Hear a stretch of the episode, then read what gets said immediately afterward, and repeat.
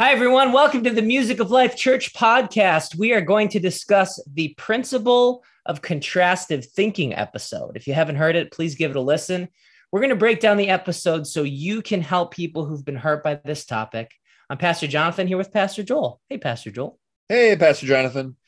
What'd you think about the episodes? What are some of your initial thoughts?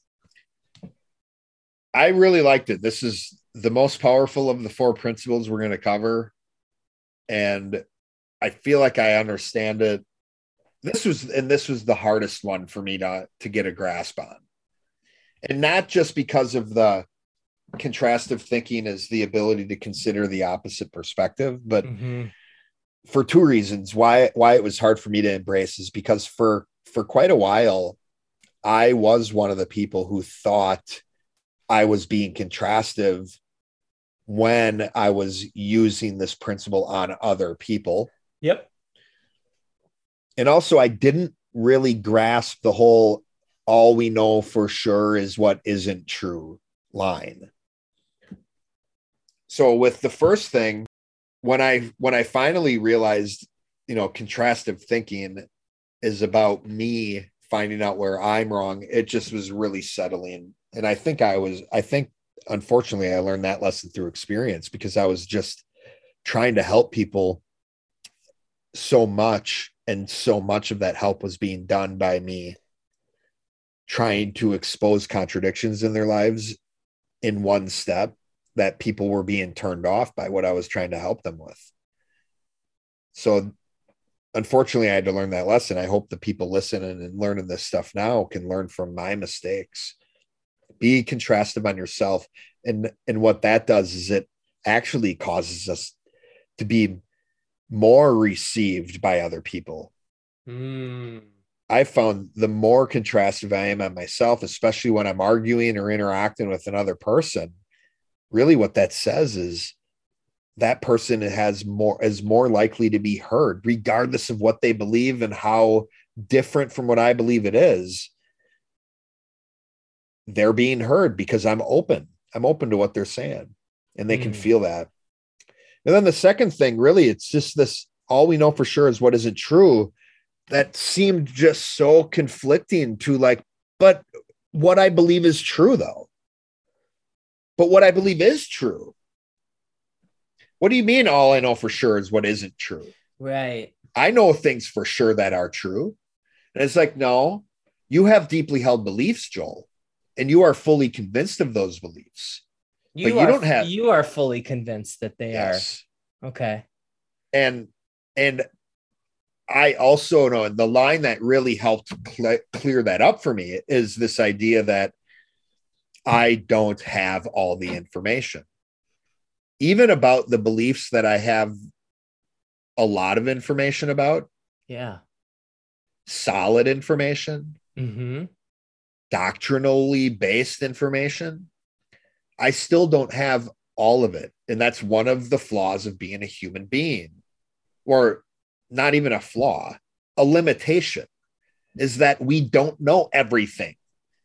So, is it possible that there's a piece of information out there that I don't yet have that could poke a hole in what I believe? Yes. In fact, that's the journey I've been on for every belief that I hold to be true. Okay. Because this is one of the things I wanted to talk about. Let's talk about God being right and just. Okay.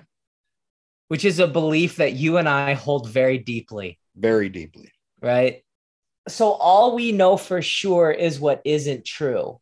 So, how do I you know, when I believe that God is right and just, do I still need to be open to considering that he's not? Is yeah. that But how yeah. but, okay, so what can I say is true and what's not true objectively?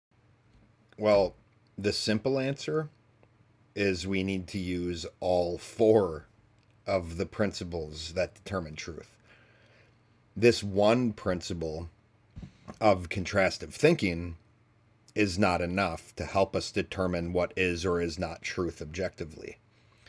And again, this is why it is important for us to have and to use all four all four, all four, all four principles together. When we do that, it helps us determine truth objectively. So, truth, we've defined it as facts that create over the long term. It is a right what with the right how and why. That's going to be true. But how do we determine what's something with the right what and the right how and why? Is we need to go through these four principles of truth to really what we're that really what we're doing is we are removing every contradiction by embracing all the information. That's really what we're doing. The thing, the issue with us is that we just don't have all the information. Now, we have a shortcut to a lot of this because God is a God of truth. Truth, all truth is God's truth. And there is a lot of truths just expressly stated right in the word of God in the Bible. Hmm. Mm-hmm. So we don't have to find out God is right and just on our own. I mean, go to Deuteronomy 32 4. It's right there. Right. Now, what do we do? Like, how do we, how, so is, are you wondering, like, how do I be contrastive on that belief of God being right and just? Yeah. And how do I say, how do I say, yeah, it's how do I tell people it's true? Yeah. When all I know for sure is what isn't true. Yeah. So it's like it, we know that God is not love. His nature is not love because he's not always in completely loving. We know that he's not in control of everything. We know that he's, you know, those omnis as they're traditionally defined. So we know that it's not this, it's not this, it's not this. And we're left with God being right and just. How do I know that that's true? Did I just give away the answer? What's the Sherlock Holmes quote? Where he says, How often have I said to you that when you have eliminated the impossible, whatever remains, however improbable, must be the truth? Really, what he's saying there is when you've eliminated the contradictions, whatever remains, however crazy it might sound, must be the truth that statement from Sherlock Holmes essentially is what you're getting at, Pastor Jonathan. When we have examined all the information and removed all the contradictions, whatever's left, when we have examined all the information, must be true. But then we're we're talking though about what we know. All we know for sure is what isn't true. So m- most of the things that I do know for sh- that I do know. Uh, there's a lot of things I know. I'm just not for sure about them. Oh, and for sure is what does that mean? It means like without a doubt. There's Objective. no there's no possible way that that could be the answer. Right. Huh. Yeah, about it. Yeah. So th- that's all we know for sure is there that the only thing we're object the only thing we can objectively say is true as things that we know for sure aren't. The reason is, again, this just simply comes down to us human beings not having all the information. Right. So this isn't me saying the only things you believe are things that aren't true. No. I believe a lot of things that are true, but the only things that I know for sure are what isn't true and and the things that I am for sure about that are true, the only way I've gotten there is if I've been through all the information. Mm-hmm. That's why this principle is so important and so powerful. It's the only principle in a model for determining truth that I've ever seen of any model for determining truth mm. that invites scrutiny on itself. Right. It's asking, prove me wrong. Hmm. So all I know for sure is what isn't true. There are things I do know for sure that are true. But the only way I get there is if on the journey to getting there, I've been through all the information. And the only person who's in that state of being is God. Okay. So that's why we need to be contrastive because I may be missing information. now what's cool is God's contrastive, Jesus is contrastive, even though they have all the information. Yeah, they're really the most, aren't they? They are. Yeah. So they don't even ask us to do something that they're not willing to do themselves. Yeah. So that's where I mean I can state God is right and just as true. I believe it to be true. I have mm-hmm. support for it outside of myself for it to be true. Yeah. I can objectively show you that it's true.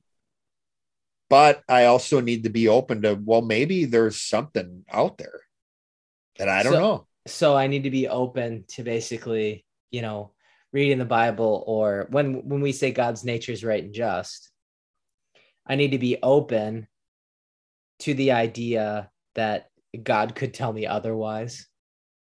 Yeah. But that, however, if we live according to God being right and just and it that is true, then it will create in our lives. Right. Over the long term. Over the long yeah, term. Things will and build. Yeah. And I'll it'll remove contradictions. And things will, will, make more sense over things time. will make more sense. So these yeah. beliefs are not that I'm not using them less, I'm using them more and they're making more sense. Right. And so that you know, if that were to to be wrong or end up being destructive or if I were to follow a belief that ends with me being more destructive, that's a really good sign that that belief is not true. Right. Because truth creates. Yeah. So if I have a belief and what it does is it makes me depressed, that depression is destroying my belief. yeah. Or that or you know, that belief is destroying the way that I think. Yeah. So yeah. should probably change that one. Uh-huh. So that's the the back end of this thing is wait a minute, like it's good to find out where you're wrong. Yeah. That's how you can get better. Yeah. And it's like, oh, but what if I'm wrong about what I believe about God? Yeah, that sucks. But wouldn't you want to find that? Do you want to be wrong about what you believe about God? No way. But you see what we're like the, the issue here is we're guarding so much against being wrong. That's really the argument. Like, what's the big deal if all I know for sure is what isn't true? Yeah. Well, because then I'm not sure if what I believe is true. Well, it's like, are you fully convinced of it? Is what is what you believe objective? Do you have support from it outside of yourself? All these other things we've brought everybody through in the what the flock still stand. This is just a really high level principle it that is. just proves it really it comes down again. It simply just comes down to because we don't have all the information. That's it. If we could just help people understand, hey, do you have all the information? No. No. Okay. Well, then it's possible the information you don't have may poke a hole in your beliefs. That's literally all we're saying here. Huh. We say it like that, it feels a little better than like all we know for sure is what isn't true. That's why, oh, that line, all we know for sure is what isn't true, rocked my world the first time I, I heard that. Hmm. Now what did, I that make, what did that make you feel like the first time you heard it? It, it made me feel like my entire foundation was crumbling because I can't know anything for sure. Instead of standing on a rock, I'm standing on quicksand. Got it. But it's like, no, that's not. No, the, the only point there is in how we determine truth. I'm not saying you don't have truth in your mm-hmm. beliefs. I'm saying when we're determining truth, we need to account for the information we don't have. Nice. In fact, it's the information we don't have that is more important than the information we do have as it relates to us determining truth. Nice. That's why we need to constantly seek out the contradictions in our lives by embracing causality and being contrastive on ourselves. Amazing. What do you do? Let's say you need to do something or have a conversation with someone, or you're trying to figure out a path in, in your life to go in. And every option you see how it's how you how it's wrong. And you're left with, I have no idea what to do because I could do this, but that, see, that's wrong. I yeah. could do this and that's wrong. I could do this and that's wrong. What do I do? What do you do if you've do you ever get in that spot? Does that totally. ever sound like does that sound familiar? And and how do you handle that? I go back to what's the last thing God told me to do? Hmm. Do that.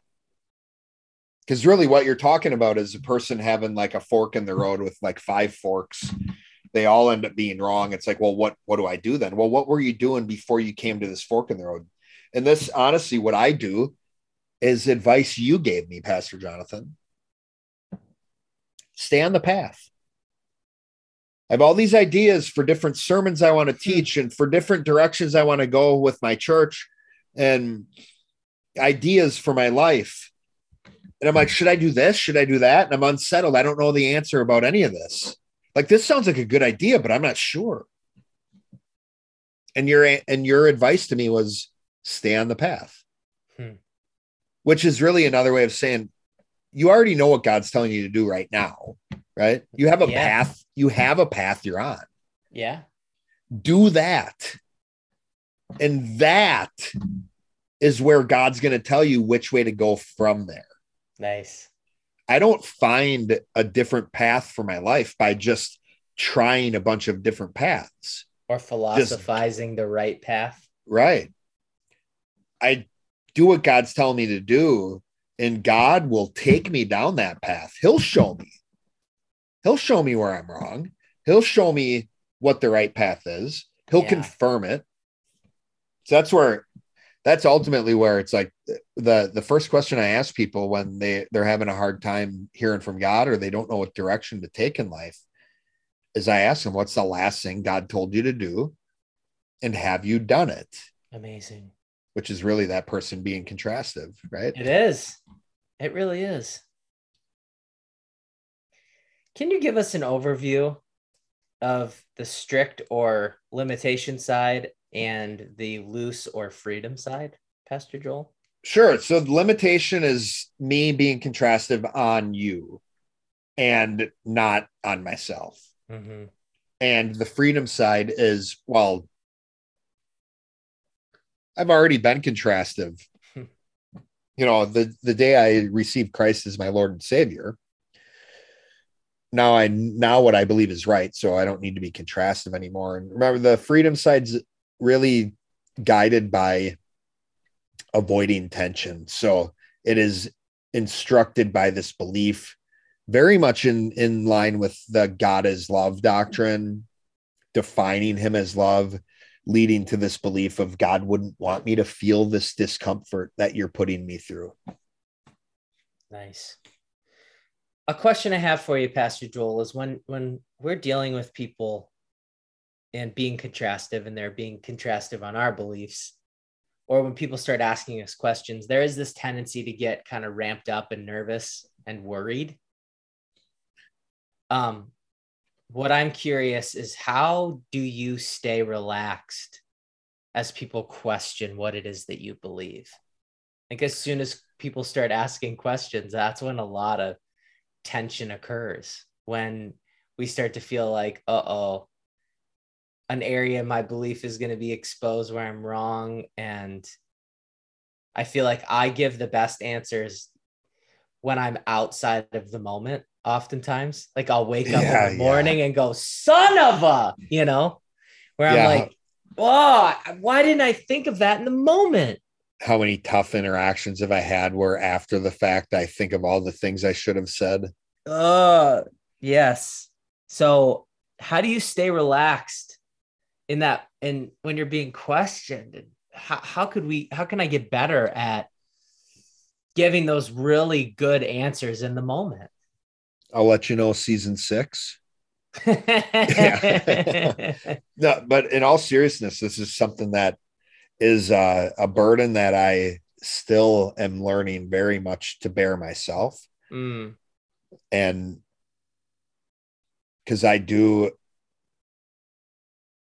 I think being a teacher in particular, and and then just some of the the damage I my church my own church damage, my own church hurt a lot of times has been from the strict side on this perspective from the strict side of you know interacting with a lot of pastors and religious authorities who are just being bullies and trying to just intimidate me and show me where I'm wrong.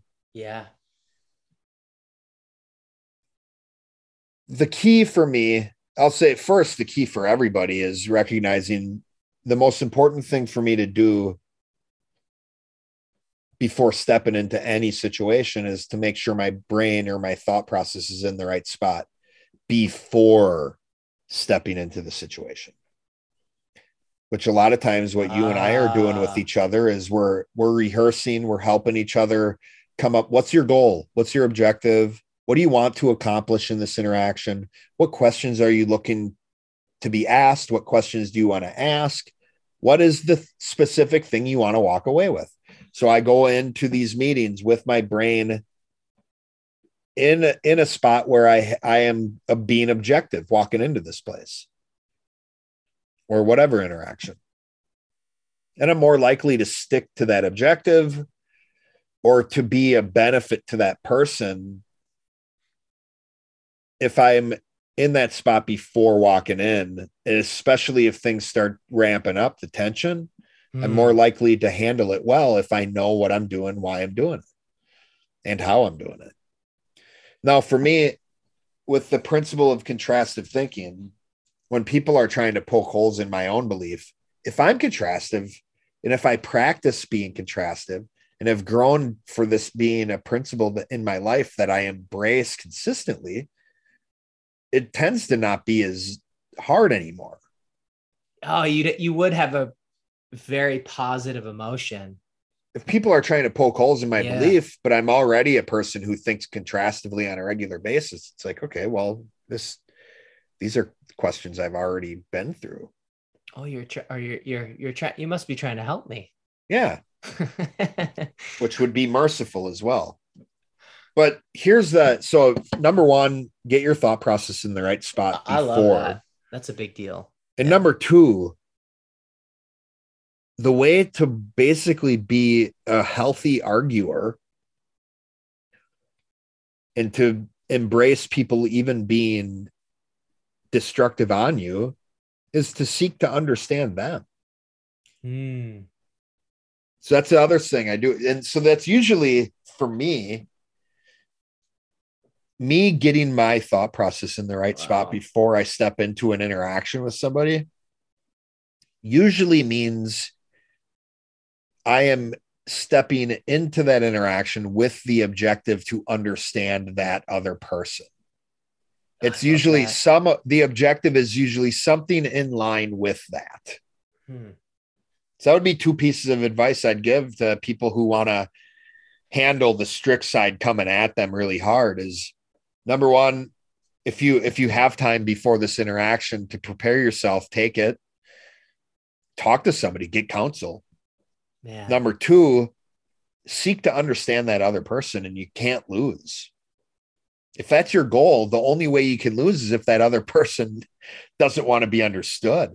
Amazing. Oh, that is such good advice.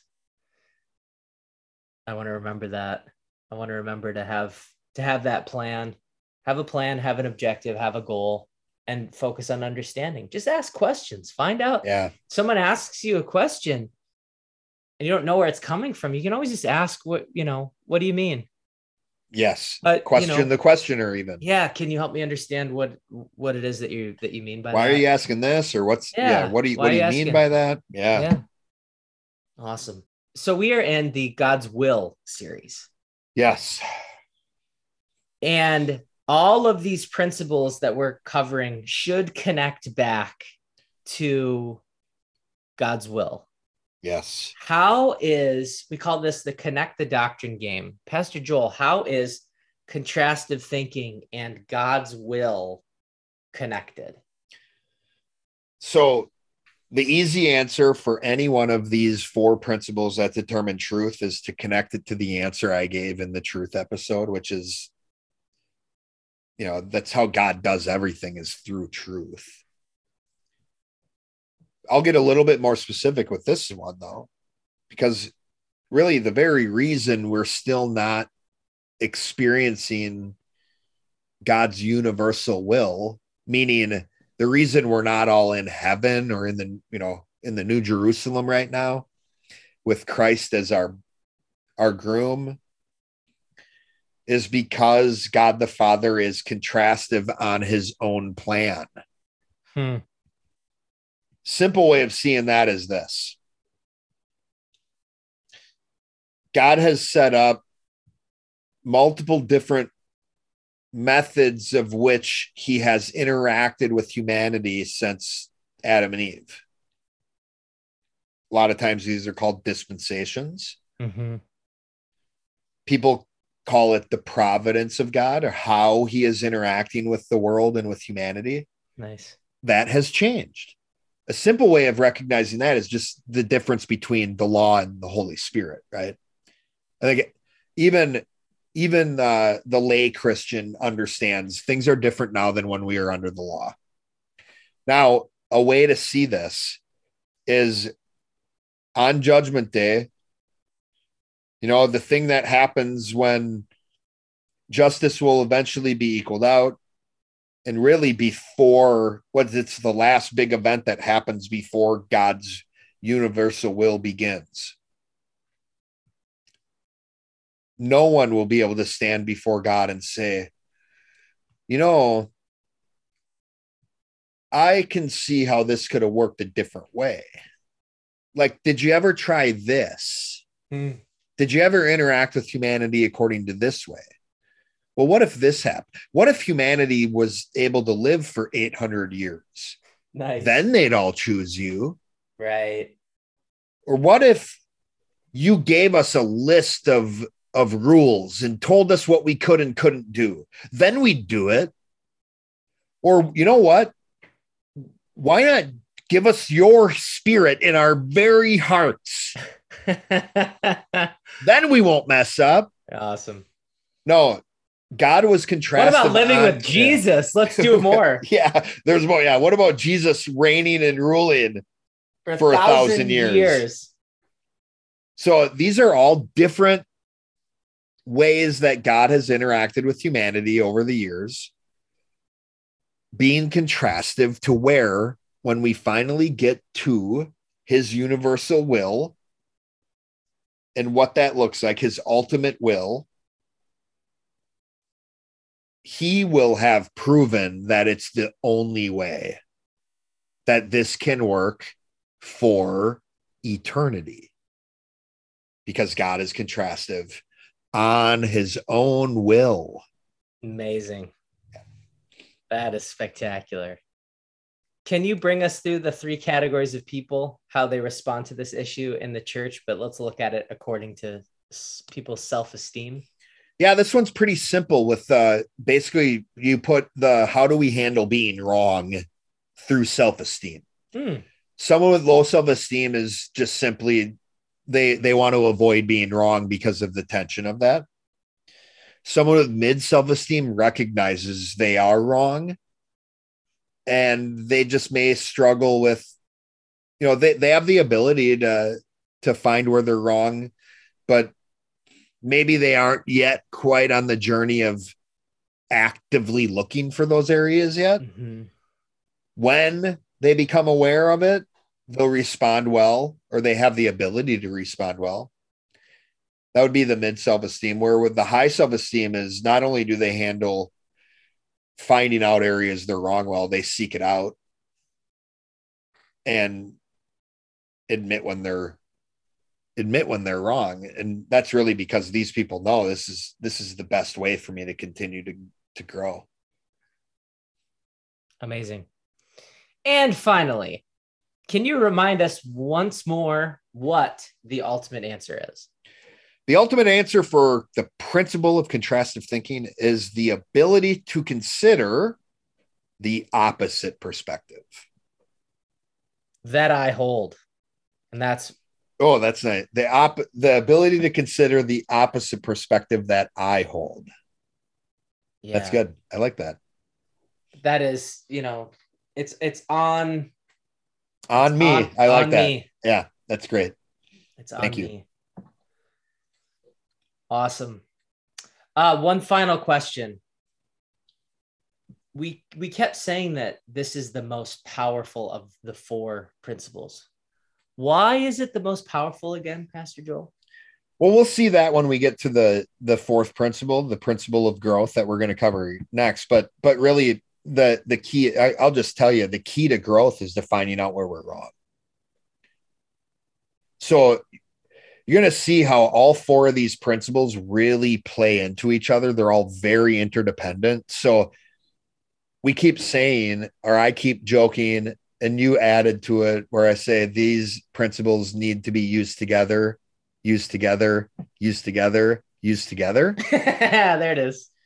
I think it takes more work to use them separately than it does using them together. Nice. Because, I mean, you think about the principle of cause, especially here's two an example non contradiction and contrastive thinking.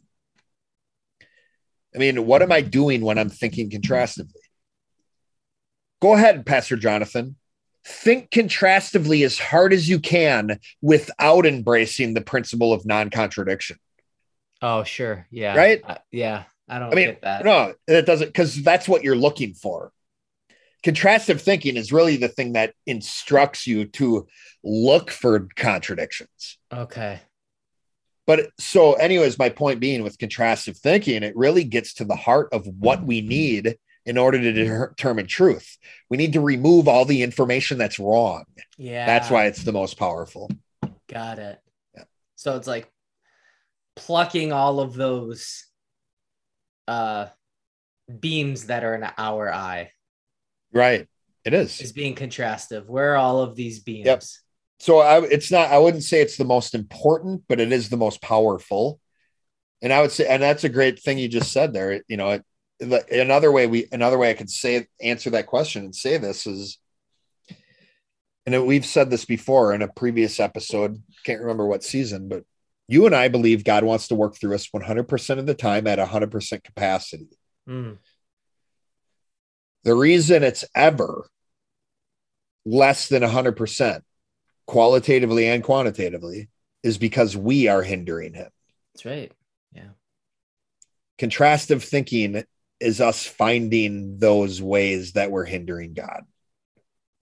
That's why it's the most powerful. Because nice. it's getting to the heart of the things we do to hinder his will from happening. Thank you, Pastor Joel. Thank you to everyone who's listening. This has been the Music of Life Church podcast. If you have any questions or comments or you'd like to hear a certain topic, please let us know. We'll see you next time.